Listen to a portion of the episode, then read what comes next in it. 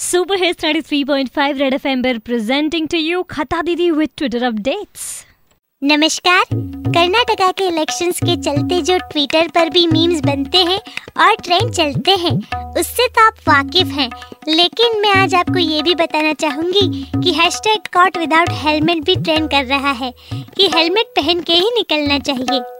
लेकिन यहाँ गुजरात में ज़्यादातर लड़कियों को नोटिस करें तो आपको पता लगेगा कि हेलमेट के बिना दुपट्टे को ही अपनी हेलमेट मान के लड़कियाँ निकल जाती हैं।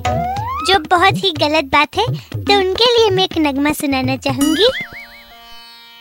एक दिन हेलमेट बिना पकड़े जाएँगे ई भी घर पे भेजे जाएँगे। मैंने सोचा न था वैसे हेलमेट आपकी सलामती के लिए होती है।